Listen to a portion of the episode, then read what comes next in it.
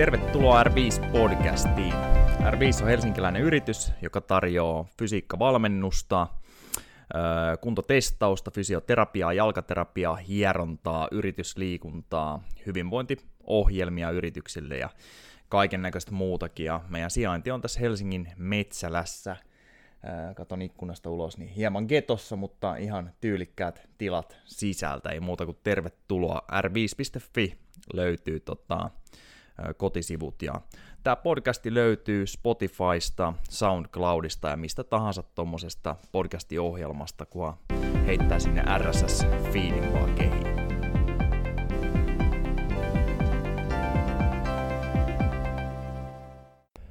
Okei, jatketaan Tiinan kanssa suunnilleen siitä, mihin viime viikkoon jäätiin. Vastaillaan vähän kysymyksiin ja tota, heitetään vähän uutta sitten. Moi. Moi. Tota, mistä sä meinasit puhua tänään? Suunnilleen. Mist, mitä sä sanoit mulle äsken? M- mitäköhän mä sanoin äsken? Ää... Miten, miten pienellä voi ylläpitää? Miten pienellä voi ylläpitää? Kyllä, peruskestävyysominaisuuksia. Ja osittain ihan kokonaan sitä aerobista kapasiteettia, eikö vaan? Kyllä.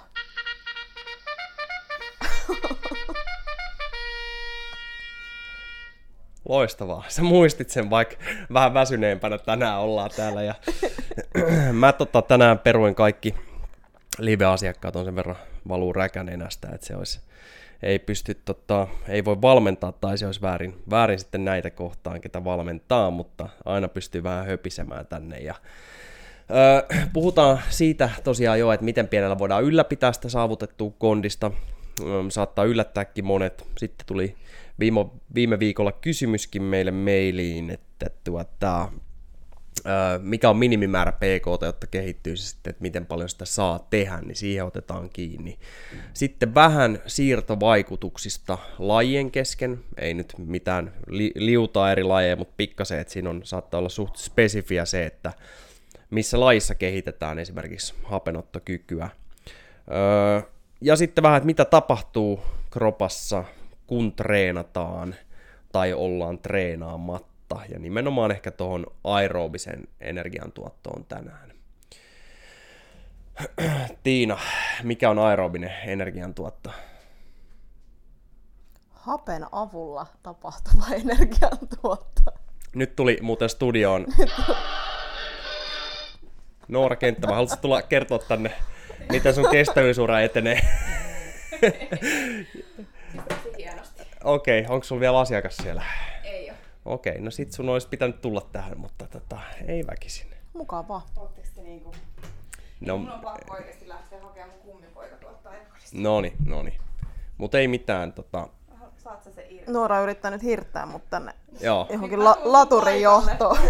Tästä, tähän, maailman laadukkain podcasti tänään, mutta tota, mitä sanoit äsken? Mä kysyin sulta, että mikä on aerobinen? Hapen avulla tapahtuva energiantuotto. Yes.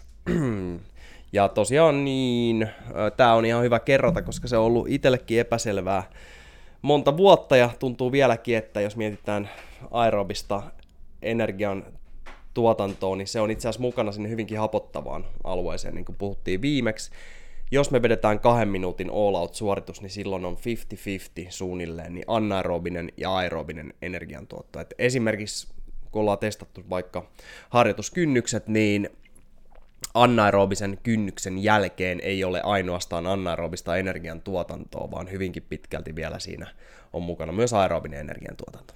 Kyllä, ja sitten sit, niin kuin viimeksi puhuttiin niistä lyhy- lyhyemmistäkin, oliko se 30 sekunnin vedoista, jotka menee anaerobisen puolelle, niin silti kun niitä toistaa, niin sitten sieltä tulee enemmän ja enemmänsä. Aivan, ja nyt ei tarvitse kaivaa esiin, mutta eikö se ollut suunnilleen näin, 30 sekunnin nopeuskestävyysveto, niin aluksi puhuttiin jostain 60 prosessasta 70, mitä oli anaerobista. Joo. Ja sitten kun meni toinen veto, vaikka oli neljän minuutin palautus, niin oli about 50-50, ja vikassa niin oli selkeästi enemmän jo aerobista energiantuotantoa, Kyllä. vaikka oli neljä minuuttia väliin ja tota, sitten tota vaan 30 sekunnin veto. Kyllä, just näin. Kyllä, kyllä. Alright. Mutta tota, tosiaan otetaan heti kiinni siihen, että miten paljon PKta voi tehdä ja äh, annetaan ehkä eka vähän tommonen lyhyempi ja selvempi vastaus, niin siitä ei tule mikään tunnin spekulaatio, mistä on mahdotonta irrottaa mitään järkevää. Mutta palautumisen kannalta, kannalta jos, mie, jos unohdetaan lihakset ja jänteet ja tämmöinen ehkä iskutus, jos puhutaan juoksusta tai kävelystäkin ehkä, niin sitä voi tehdä melkein niin paljon kuin jaksaa. Ö, jos sitten ei tule hirveästi niitä tosi pitkiä settejä. Mutta taas sitten esimerkiksi jos juostaan, kävellään, niin iskutuksen kannalta niin on tärkeää, että nostetaan sitä rauhallisesti, progressiivisesti sitä määrää viikkotasolla vaikka 10 prosenttia, jotta esimerkiksi jänteet ja nivelet ja tämmöiset pysyy mukana. Onko tässä järkeä? Kyllä. Ja just niin kuin, no ehkä mä ajattelen silleen, että kunhan ne ehtii niin kuin nukkua hyvät yöunet ja syödä hyvin ja Joo. loppu voikin sitten olla semmoista PKta. Mutta toki se, että, että moni ajattelee, että okei, no palauttavalla alueella voidaan sitten tehdä niin kuin ihan niin paljon kuin huvittaa, niin sanotaan, että neljän tunnin PK1, niin ei se kyllä enää palauttavaksi mene. Mm, joo. Et, et on siinä niin kuin ajallisesti rajansa sen keston vuoksi yhteenmenoa paljon sitten voi tehdä. Mutta jos mä teen, esimerkiksi eilen mä tein kaksi tunti 15 kävelylenkkiä, Mm. niin, niin se taas sitten menee. Et kun tekee aamulla yhden ja illalla yhden, niin kyllä, kyllä se aika palauttavaksi sitten menee. Ja, Ja varmasti jo jollekin aloittelevalle tai näin, niin öö, se voisi olla sekin aika paljon, että sulla on, sulla on mm, tota, pohjalla kyllä. suht hyvin, mutta jos nyt miettii, että vaikka tekisi tunnin joka päivä peruskestävyyttä, niin että selkeästi ollaan alle aerobisen kynnyksen ja vielä jos vähän vaihdellaan laji, että siinä välillä pyöräillään iisisti, välillä ollaan uimassa tai vesijuoksemassa ja sitten välillä kävellään tai jos kondis kestää, niin jopa hölkätään, niin ei pitäisi tulla iskutusongelmaakaan ja, ja tota, siinä ollaan sitten kuormitetaan selkeästi eri tavoin. Totta kai niin siinkin kannattaa sitten seurata palautumistaan, mutta öö, taas sitten jos mennään siihen, että mikä on minimimäärä, millä tapahtuu kehitys, niin jos mietitään nyt, että aloitteleva kestävyyskuntoilija, niin miten pienellä määrällä saadaan kehitystä aikaiseksi? no jos nyt niinku ihan nollasta lähdetään, niin kaikki mikä on enemmän kuin nolla, niin totta kai kehittää hetken. Joo, Mutta kyllä mä sanoisin, niin kuin, että pari kertaa, kolme kertaa viikossa tulisi tehtyä. Jos miettii, niin kuin äsken puhuttiin tuossa ihan terveysliikuntasuosituksista, niin eikö se ole kaksi ja puoli tuntia? Vi- viikossa, jos se on jo iisimpää, reipasta, Joo, tai joo. sitten tunti 15 taitaa olla, jos Reipasta. se on vähän raskaampaa, Rasittavaa, joo. kyllä. Kyllä. Plus sitten ne voimaharjoittelut sinne toki niissä suosituksissa, mutta et, et, jos miettii, että se kuitenkin jo ylläpitää sellaista tai, tai parantaa, niin kun, vähentää riskejä sairastua niin, e, tota, elintapasairauksiin jo, niin se on aika vähän kuitenkin. Se on totta, se on totta. Kaksi ja puoli tuntia kevyttä liikuntaa, niin se on itse asiassa niin erittäin vähän. Joo, ja vielä jos nyt terveys niitä tota, liikuntapiirakkaa katsoo, niin sehän voi olla jopa hyötyliikuntaa silloin. Mutta Mm, kyllä. jos nyt mietitään sitten ihan tämmöistä, että treeni treeninä, että vaihtaa treenikuteet sun muut ja lähtee PKlle, niin varmaan jo kyllä parin treenin tai kaksi vaikka tunnin treeniä viikkoon versus, että niitä ei ollut ennen, niin tulee näkemään, että kondispohja paranee ja todennäköisesti Kyllä. kokonaisuudessaankin se aerobinen kapasiteetti ja sitten vielä jos sinne mietitään vähän laatua, että, että tota, no jos nyt olisi mahdollisuus treenata vain kerran tai kaksi kertaa, niin kaksi kertaa toinen voisi olla joku tunnin perussetti, mikä on helppo toteuttaa mistä vaan ja ei vaadi hirveitä järjestelyitä muulta elämältä. Mutta sitten se toinen voisi olla mun mielestä ehdottomasti semmoinen progressiivisesti pitenevä pitkis, joka ei ole siis hirveän pitkä välttämättä alkuun, mutta joku voi aloittaa tunnista, se voi olla tunti 10, sitten tunti 20 taas, kun mennään kolmanteen viikkoon ja niin poispäin, ja riippuen tavoitteista ei sen tarvitse ikinä olla mitään välttämättä neljää viittä tuntia, jos semmoisia tavoitteita ei ole, mutta kumminkin, että et haetaan pikkasen progressio siihen ja saadaan yksi pitkä lenkki, missä ihan kunnolla päästään siihen rasvan polttoon ja rasva-aineen vaihduntaan käsiksi. Kyllä. Ja monethan, monet tai voisiko sanoa, että melkein kaikki, kaikki lähteet hän puhuu sen yhden pitkän puolesta viikkoa, jos on tämmöisiä kestävyystavoitteita. Että se on about melkeinpä se tärkein siellä. Onko vastaväitteitä? No ei toki riippuu, että miten pitkä se pitkä kullakin sit on. Et sit jos se pitkä alkaa olla semmoista niinku kahden puolen tunnin juoksua, niin, niin en välttämättä tekisi joka viikko. Joo.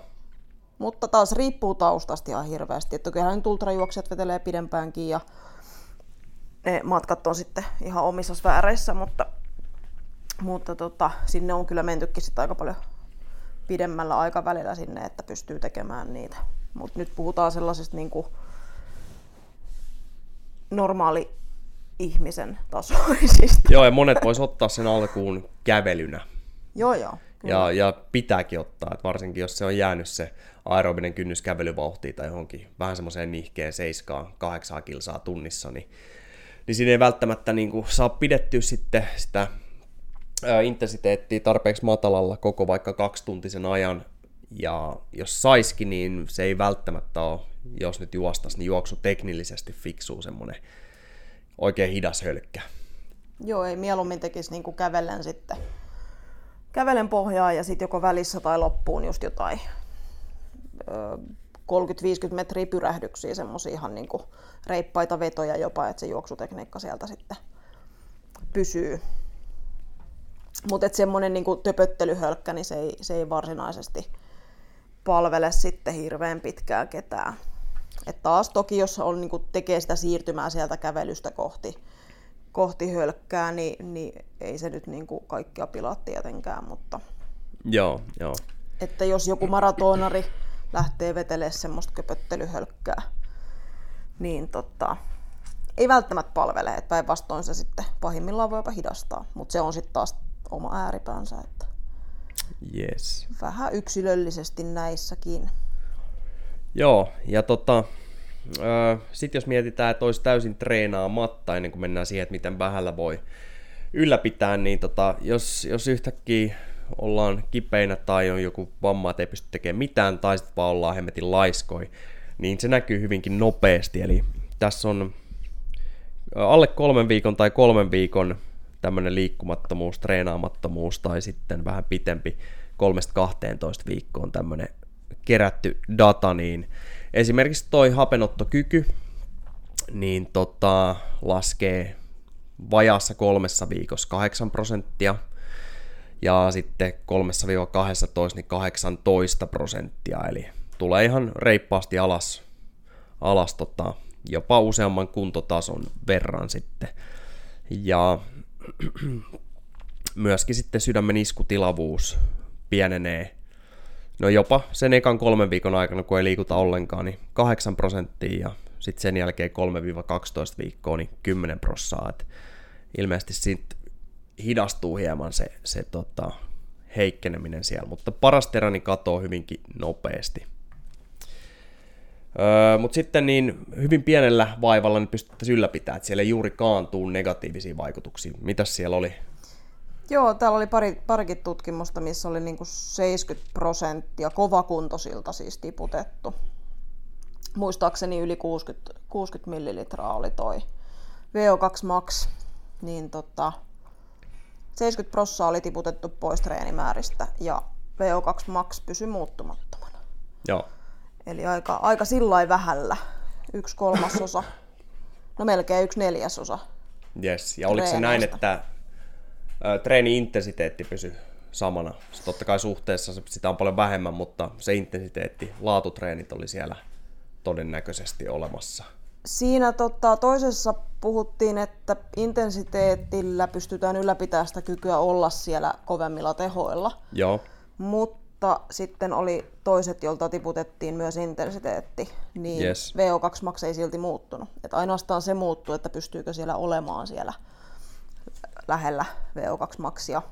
kyllä. kyllä. Eli niin kuin suorisin mitattiin viiden kilsan, viiden kilsan juoksusuoritusta, niin, niin se heikkeni, mutta VO2 max ei heikennyt, jos, jos tehtiin niin kuin myös intensiteetissä sitten laskua. Joo. Alright. Eli tota, siitä voisi vetää karkeasti semmoisen, että jos nyt on treenannut kymmenisen kertaa viikossa tai kymmenen tuntia vaikka viikossa, niin kolmen laadukkaalla tunnilla voidaan ylläpitää aika hyvin ilman, että radikaaleja tiputuksia tulee. Öö, jos on treenannut kolme treeniä viikossa vaikka kestävyyttä, mitä hyvinkin voisi olla jonkun kuntoilijan reenimäärä, niin yhdellä laadukkaalla voitaisiin ehkä ylläpitää sitten. Siinä totta kai pitää vähän yhdistää sitten ehkä PK ja joku kovempi siihen samaan, mutta verrattuna siihen, että ei reenattaisi ollenkaan, niin, niin saadaan aika hyvin niin pidettyä kondis koholla. Mm, just näin. Ja sitten toisaalta tuossa on myös niin kun, ehkä lohduttaa just tämmöisissä tilanteissa, että on vaikka sairastunut, on flunssaa tai muuta, mikä oikeasti rajoittaa sitä liikkumista. Joo. Mutta sitten taas miettii, että flunssasta kun paranee, että jos nyt ei kuumetta ole ja muuta, niin kyllähän sä pystyt käydä kävelyllä, joka jo ylläpitää sitä. Aivan, Et, aivan. et aika vähän. Ja sitten taas toisaalta, kun miettii vammoja, mitä kuntoutellaan meikäläisetkin, niin, niin tota, siinä on aika iso syy, minkä takia ne pidetään liikkeessä, että harva vamma oikeasti sitten niin kuin on sellainen, että ei pystyisi oikeasti tekemään jotain. Joo, Tai no ei, ei äkkiseltään tule kauheasti mieleen mitään. kyllä, kyllä. Alright, sitten tota, tuosta siirtovaikutuksesta voisi ottaa, en tiedä ensi kerralla, mutta joku, joku kerta niin vähän enemmänkin sitten.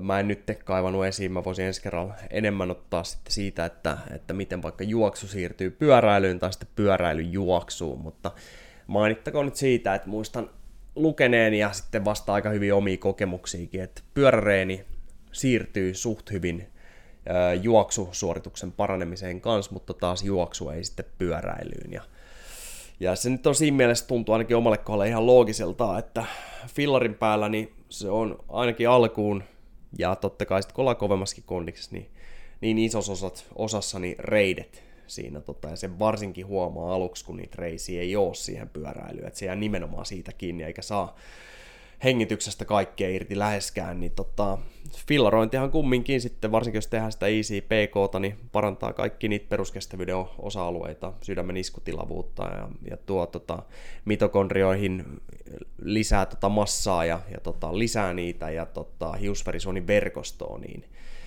niitä kaikki tarvitaan sitten, kun lähdetään kipittääkin, vaikka se ei ole sitten enää niin puhtaasti reisistä kiinni, vaan se rasitus ehkä jakaantuu ainakin se fiilis siitä niin koko kroppaan ja siirtyy ehkä enemmän sinne hengitykseen.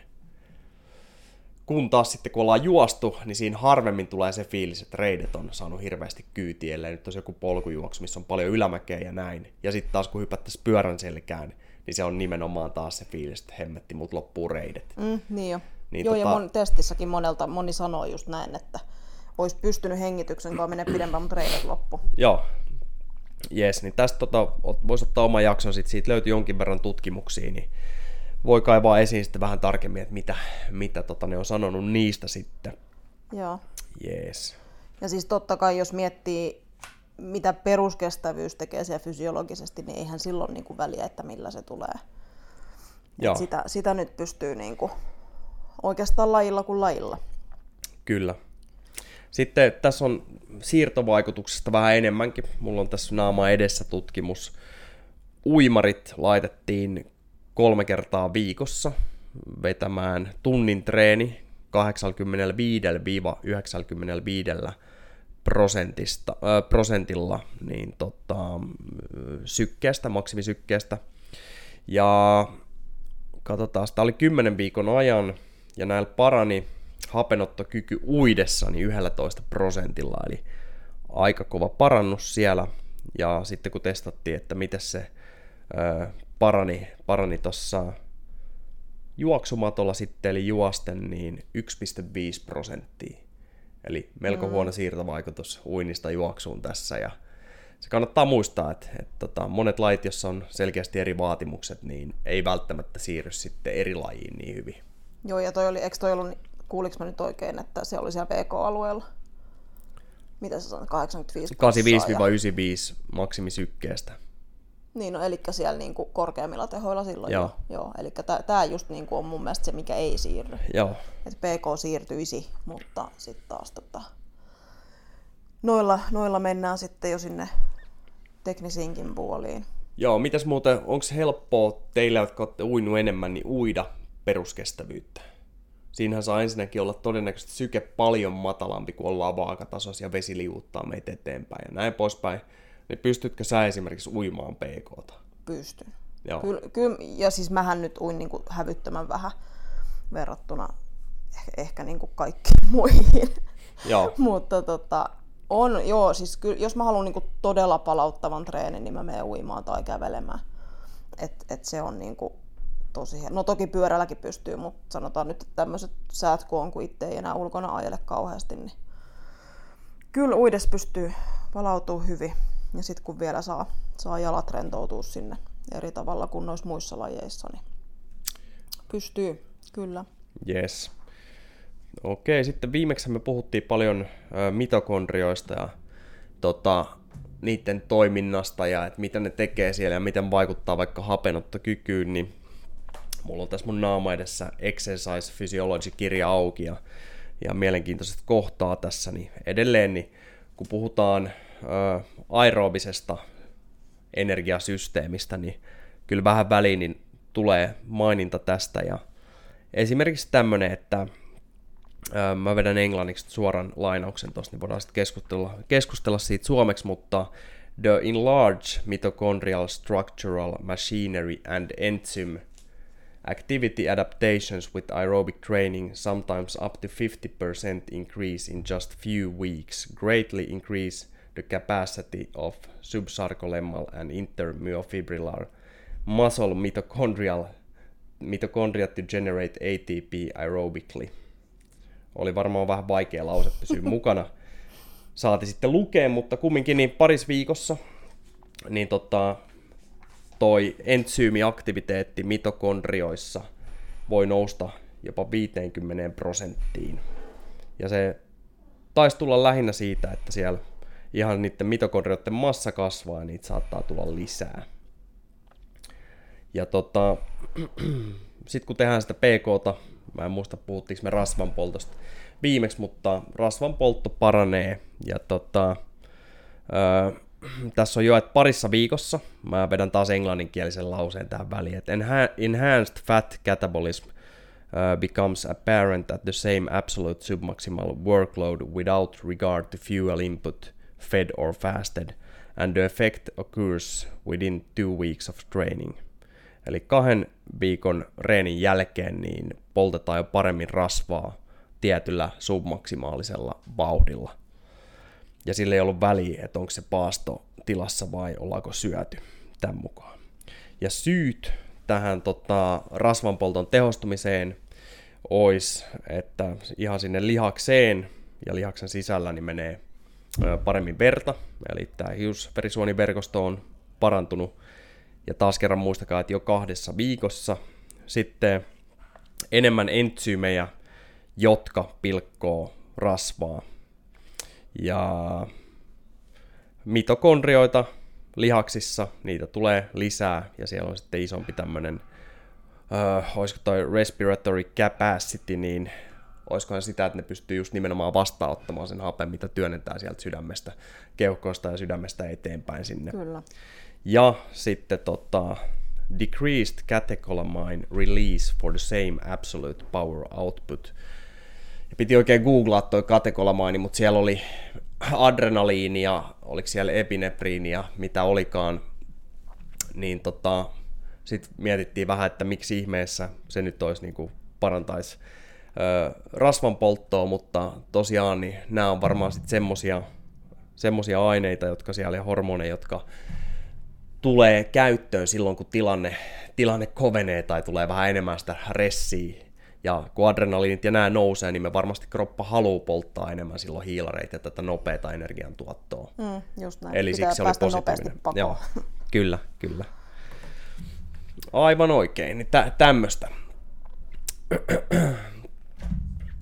Tuleeko muuta mieleen, mis, mitä voisi jatkaa nyt tuohon vielä, että mitä kaikkea tapahtuu, kun treenataan treenataan aerobista kapasiteettia, joka siis on kaikki ylös sinne, mennään VK-alueelle ja mennään vielä maksimikestävyysalueelle. Eli tässä nyt ei puhuta pelkästään sitten peruskestävyystreenistä, vaikka noin äskeisetkin, mitä lueteltiin, niin varmasti on tehokkaimmat ja tehostuu eniten nimenomaan sillä PK-alueen treenillä, eli melko matala tehosella. Joo, ja tosiaan aika moni taas täällä testeissä käynyt, niin, niin sit miettii, että kun selvii, että okei, no aerobinen kynnys on aika alhaalla ja sitten tulee semmoinen hetken masentunut fiilis heille, että nonni, nytkö pitää junnata sitten niinku kuukauskaupalla tätä kävelyä täällä. Joo. Niin ihan silleen kiva, että hyvin nopeastikin sinne tulee niitä muutoksia. Ja Kyllä. varsinkin sitten, jos siellä on, niinku, et sanotaan, että jos on niinku korkea VO2 max esimerkiksi, Joo. niin, ja sitten silti on esimerkiksi hyvin alhaalla se aerobinen kynnys, ja, ja sitten on tehnyt vaikka kovempaa treeniä, niin sitten siellä tavallaan on jo sitä kapasiteettia olemassa, tai sitä niin kuin, tavallaan suorituskykyä on olemassa, mutta sitten sillä PKlla tuodaan sitä, sitä niin kuin kokonaiskapasiteettia paremmaksi. Eli se tulee aika äkkiä sitten ne hyödyt esiin siellä. Joo. Eli, eli sen huomaa moni, että kun vähänkin aikaa tekee, rauhoittaa niitä treenejä, niin yhtäkkiä kunto kasvaa niin kuin humahtaen. Tai tuntuu, että kunto kasvaa humahtaen, vaikka oikeasti se on vaan sitä, että kroppa oppii käyttämään paljon paremmin niitä aiempia saavutettuja sitten Joo, tässä mä voin, systeemejä. mä voin poimia vähän täältä prosentteja vielä, kun otetaan semmoiset, jotka ei treenaa versus semmoiset, jotka treenaavat tai on treenatussa tilassa. Ja tässä nyt ei ole mainittu, että miten treenattuja, mutta esimerkiksi toi hiilarit, glykogeeni mitattuna lihaksesta, niin tässä on 41 prosenttia enemmän näillä, jotka on treenanneet, ja mitokondriat millimooleina 103 prosenttia enemmän treenanneilla. Sitten prosentteina lihassolussa mitokondriat 272 prosenttia enemmän näillä, jotka on treenannut versus ne, jotka ei reenaa. Ja tota, sitten lihaksessani tämmönen lepo ATP, mä nyt suomennan tässä samalla kun mä luen, niin tota, 100 prosenttia enemmän treenanneilla versus ei treenanneilla. Fosfokreatiinia lihaksessa, eli myös tämmöistä niin välitöntä energiantuotantoa, 64 pinnaa enemmän. Kreatiinia ihan samaisessa lihaksessa edelleen lepotilassa, niin 35 pinnaa enemmän. Eli sillä treenillä ollaan tehty aikamoisia eroja sinne niin vuositolkulla. Toki tuossa jo oli se, mitä mä äsken sanoin, että tota, ö, jo se parin viikon treeni voi nostaa, vaikka nyt lähettäisiin ihan nollista, niin 50 pinnalla sitä mitokondrioiden entsyymien tota, duunia siellä. Mm. Joo, ja varmasti tossakin, niin kuin kaikessa muussakin, että alussahan se kehitys on paljon kovempaa. Joo. Kyllä, kyllä. Ja on täällä sitten, että ei, kaikki ei ole pelkästään plussaa. Et esimerkiksi täällä on muscle fibersseista, eli lihassoluista, niin fast twitch prosentuaalisesti, eli nopeat lihassolut, niin miinus 50 pinnaa, kun ollaan tehty mm. tämmöistä kestävyysreeniä. Tässä on sekä aerobista että anaerobista kestävyysreeniä. Toisaalta sitten, jos on siellä niin kuin pitkillä matkoilla tavoitteet, niin sehän ei ole edes huono juttu. Ei, ei. lopuksi. Ja slow twitchit taas on parikymmentä pinnaa niin koholla. Joo. stroke volume, eli tota, onko se nyt iskutilabus 50 sitten suomeksi, niin tilabus, 50 pinnaa koholla. Ja sitten toi max cardiac output, eli Tätä me mi- minuuttitila- oliko se minuuttitilabus, joo. Litroja minuutissa, joo. Niin tota 75 pinnaa koholla. Niin tota, aikamoisia eroja. On aika hurjia. Ja sitten vielä tämmöinen, mikä nyt tässä vaiheessa on kaikille, kaikille tuttu termi on toi VO2 max, eli hapenottokyky, niin 107 prosenttia korkeammat. Et siellä kun on 30-40 min- milliä näillä, jotka ei ole reenannut, niin ja tässä päästään siihen nyt, että mitä näillä reenanneilla oli, mm-hmm. että missä kondiksessa ne oli, niin 65-80 ää, millilitraa kohti kilogrammaa minuutissa, eli tässä on aika kovia kuntoilijoita kautta Siinä urheilijoita. kovia, joo. eli nämä erot on siksi näin radikaaleja. Kyllä. Ja toisaalta nyt tuossa pitää muistaa taas se, että siellä on, on, on niinku perimässä eroja, että joillakin se VO2 max ei ikinä nouse 80. Et, taisin viimeksi mainita sen, että, että eroja VO2 maxiin pystytään tekemään, oliko se 5-50 prosenttia. Eli aika, aika niin yksilöllisiä eroja siellä on, että joku pystyy kehittämään 5 prosenttia ja joku 50, niin ei ole, ei ole ihan tota, reilusti välttämättä jaettu sitten Joo, tasapuolisesti näitä ominaisuuksia. Mutta toisaalta on sitten todennäköisesti pikkasen parempi jossain muissa. aivan, aivan. Sitten tässä on tämmönen yksi taulu, voidaan heittää tähän vaan, vaan sitten vielä jonon jatkoksi, niin tota, tästä tulisi äh, tämmöiseen voimaharjoitteluun, eli Changes in Resting Concentrations of PCR, fosfokreatiini, kreatiini, ATP ja sitten hiilarit following five months of heavy resistance training in nine male subjects, eli viisi kuukautta voimaharjoittelua. Näin mä sen ymmärrän, resistance Joo, training. kyllä. Niin tota, täällä kontrolli versus post-training, niin fosfokreatiini pikku nousu 5 prosenttia, kreatiini 35 prosenttia, no se oli tuolla äsken kanssa, kun katsottiin noin kestävyysharjoittelut ja tota, treenat versus ei treenatut.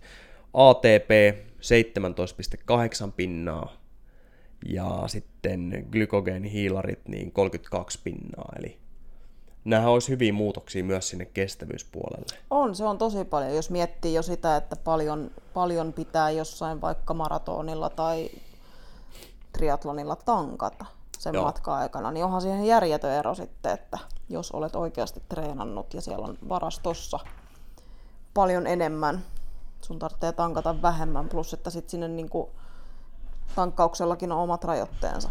Et ei voi niinku rajattomasti sitä tehdä. Kyllä. Tota... Tota, aina hyvä, jos on, jos on varastoa. Sitten totta kai, jos se nyt tulisi sillä, että on kasvanut hirveäksi möröksiin samalla, niin voi olla, että tota, juoksu ei kulje enää samaa vauhtia. Mutta... No se on, mä oon perustanut kaiken tekemisen tolle selkeästi. Mörkö, mikä mörkö. Joo. No ei vaan.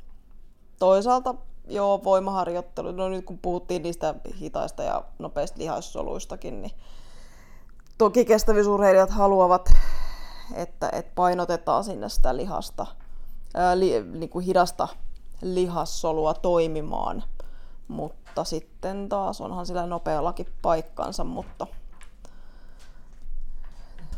taloudellisuudessa ja tämmöisessä, mutta siitäkin voi sitten ehkä myöhemmin puhua. Joo. Joo, ja kyllä me voitaisiin ottaa joskus niin puhua, puhua tota sitten vaikka vauhtikestävyyden kehittämisestä, eli esimerkiksi justiinsa vaikka kympille tai puolimaratonille tai tämmöistä, tai, tai sitten hiittitreeneistä voisi ottaa oman, koska se on niin siisti, mutta se voisi olla nyt mm. enemmän, siitä saattaa tulla vähän semmoinen disautus, vaikka tota, ei pitäisi tulla, mutta mua ärsyttää tutkimuksissa, hiittitutkimuksissa se, että niitähän löytyy, jos katsoo uusia kestävyystutkimuksia, niin melkein kaikki niin tutkii sitä hiittityyppistä treeniä. Niinpä. Niin ensinnäkin niin usein ne ei kerro, että, että minkälaista treeniä se on ollut, vaikka ne on määritetty jo kymmeniä vuosia sitten liikuntatieteessä, että minkä ajallisesti joku treeni on jotain. Se voi olla maksimikestävyyttä tai nopeuskestävyyttä vaikka. Sitten ne on aina sen perus 8 tai 12 viikkoa. No ihan perusohjelmoinnissakin lyödään sitten neljä viikkoa tai tota, vaikka kahdeksan viikkoa johonkin väliin, vaikka maksimikestävyyttä. Niin sen tarkoitushan on nimenomaan nostaa hapenottokykyä siellä, ja sitähän se tekeekin. Niin totta kai se hiittitreeni siellä sitten niin nostaa hapenottokykyä sen kahdeksan tai 10 tai 12 viikon ajan. Et se on, luulisin, että se on ilmiselvää jo tässä vaiheessa. Mutta mitä tapahtuu, jos tekee koko vuoden vaan sitä omaa hiittisysteemiään, unohtaen nimenomaan ne esimerkiksi PK-treenit siellä. Niin. Sit, no niin kuin viimeksi puhuttiin, että sit se hapenottokyky sieltä, siellä tulee raja vastaan. Näin on. Me, Et, et selkeästi nopeammin, kuten, kuten ollaan puhuttu aikaisemminkin, että sitä voi nostaa tiettyyn pisteeseen asti kovillakin, mutta siellä tulee se raja vastaan. joo. Et aina kun, yle, niin kuin yleensä se vastaushan on se, että no kevyellä treenillä tulee raja vastaan ja sitten on pakko tehdä kovempia, jotta se nousee, niin itse asiassa se menee just toisinpäin. Tai näin, näin mm. mä sen niin kuin ajattelen, Joo, joo. nimenomaan toisinpäin, että siellä tulee se raja vastaan.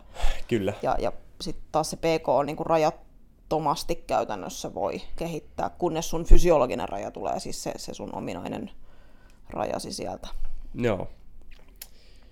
Joo, siinä ehkä noihin tutkimuksiin niin peräänkuuluttaisi pitempiaikaisia tutkimuksia ja sitten ylipäätänsä, että joku, edes joku tutkisi peruskestävyyttä. Niin, ja nimenomaan niin pelkkää. Jokuhan oli itse asiassa silloin, nyt en muista puhuttiinko siitä joskus tai puhuttiinko viimeksi, että oli tämä yksi pyöräilijäkeissi, jos, joka oli tehnyt tämmöisen niin kuin 59 viikkoa kestävän ää, tota, tutkimuksen Ja lähtötaso oli jo joku 76, oli VO2 max siis. Paljon. 76 tai Okei, 70, jo, aika ei, kova. 78 ehkä, että et oikeasti kova, niin kuin silleen kovatasoinen jo lähtökohtaisesti ja, ja sillä oli muutettu niin, että ö, tehtiin, oliko se ekat 19 viikkoa, niin tehtiin pelkkää PKta. Ja siinä aikana, plus, anteeksi, niin, plus voimaharjoittelua. Ää, eli tässäkin on ehkä niinku sinänsä ongelma, että voimaharjoittelu, mikä sen vaikutus on siellä ollut. Periaatteessa ajatellaan, että voimaharjoittelu on siellä niinku taloudellisuuden ja teknisen puolen puolella, mutta 19 viikkoa oli PK-harjoittelu ja silloin oli noussut mun mielestä jo 82 VO2 max. Okei, pelkällä PK:lla. Joo, toki tämä on yksittäinen keissi, Joo. mutta näitä saisi olla mun mielestä lisää. Sitten sinne lisättiin sinne ohjelmaan kaikkea kovempaa ja, ja oli hiittiä ja oli, oli tota, kynnys, kynnystehoilla ja sitä tätä tota, jolloin se myös vielä nousi.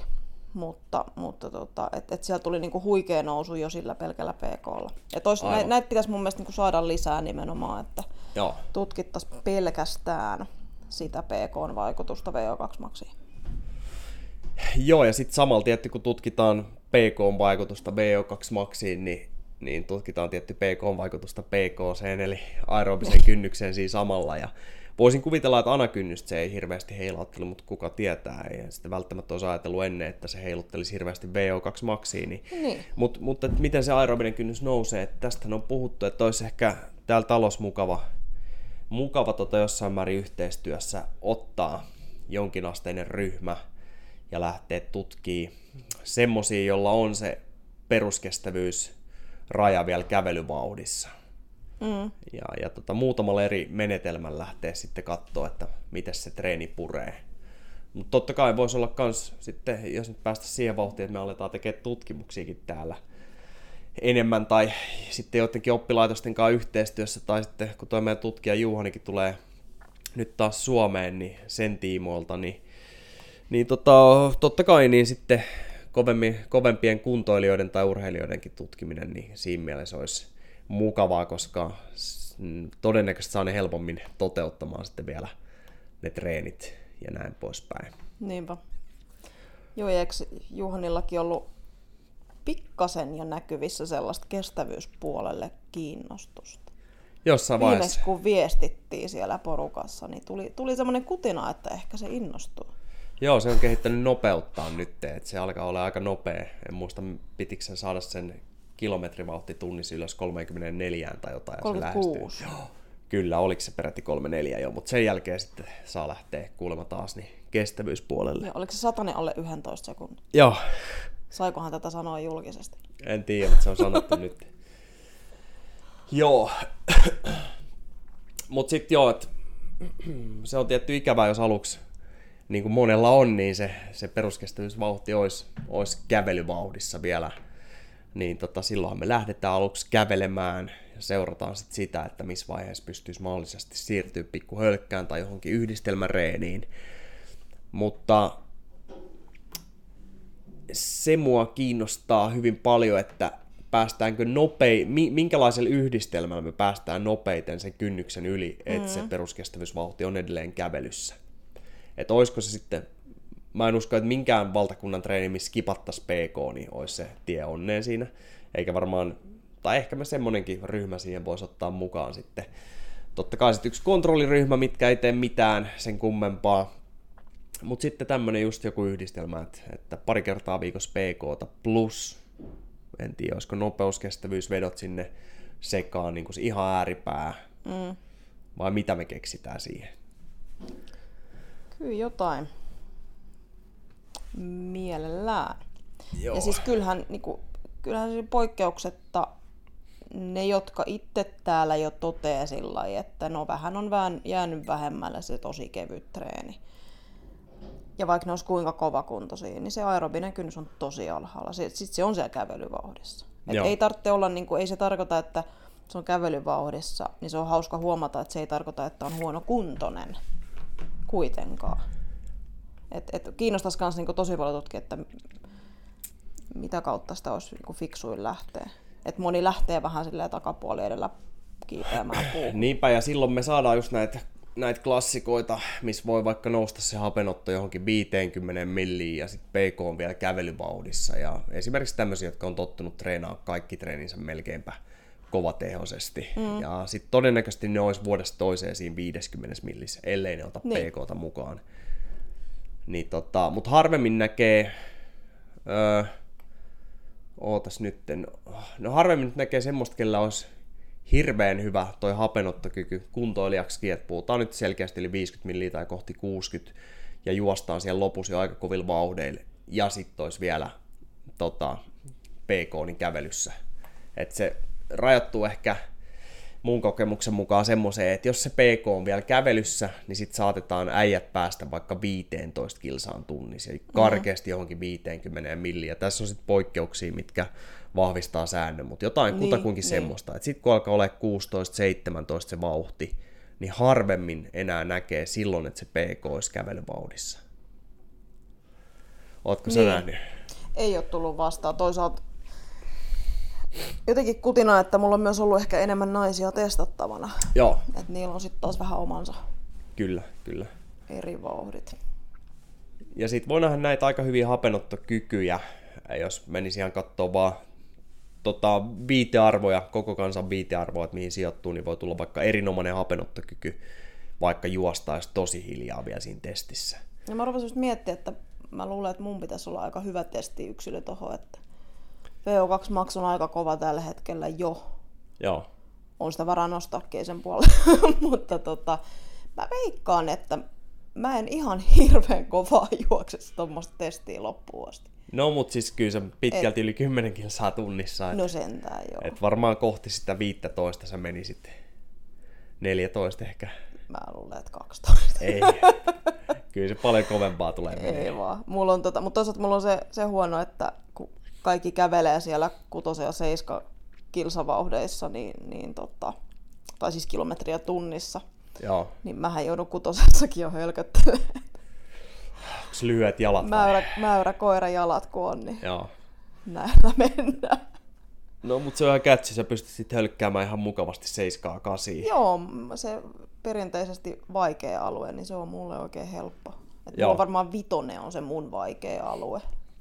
Et oikein tiedä, miten päin menee. No joo, mutta joo, mut, mut... pitäisi testaa ehkä itsekin tosiaan se. En ole nyt kyllä vuosikausiin testannut mitään juoksussa. Vedetäänkö joku yhteenveto? Tämä on ollut aika... Joo. Tai ei edes välttämättä yhteenveto, koska silloin meidän pitäisi ottaa mukaan kaikki nuo sekavat vaiheet myös tästä podcastista, mutta sitä, että miten PK voisi reenaa, jos on vaikka, vaikka kaksi kertaa viikossa tai kolme kertaa viikossa sauma reenata sitä, niin tota, mm, esimerkiksi jos kaksi kertaa viikossa on, on mahdollista vetää PK-reeni, niin tota, mä heittäisin tämmöisen, että toinen voisi olla se pitkis, joka ei välttämättä nyt tosiaankaan alkuun ole mikään hirveän pitkä, ja se on suhteutettuna se pitkä itseensä tai omaan kuntotasoon. Eli voidaan puhua vaikka 75 minuuttia jollekin, ja sitten se pitenee pikkuhiljaa, ja kevyet viikot aina vähän palauttaa sitä alemmas.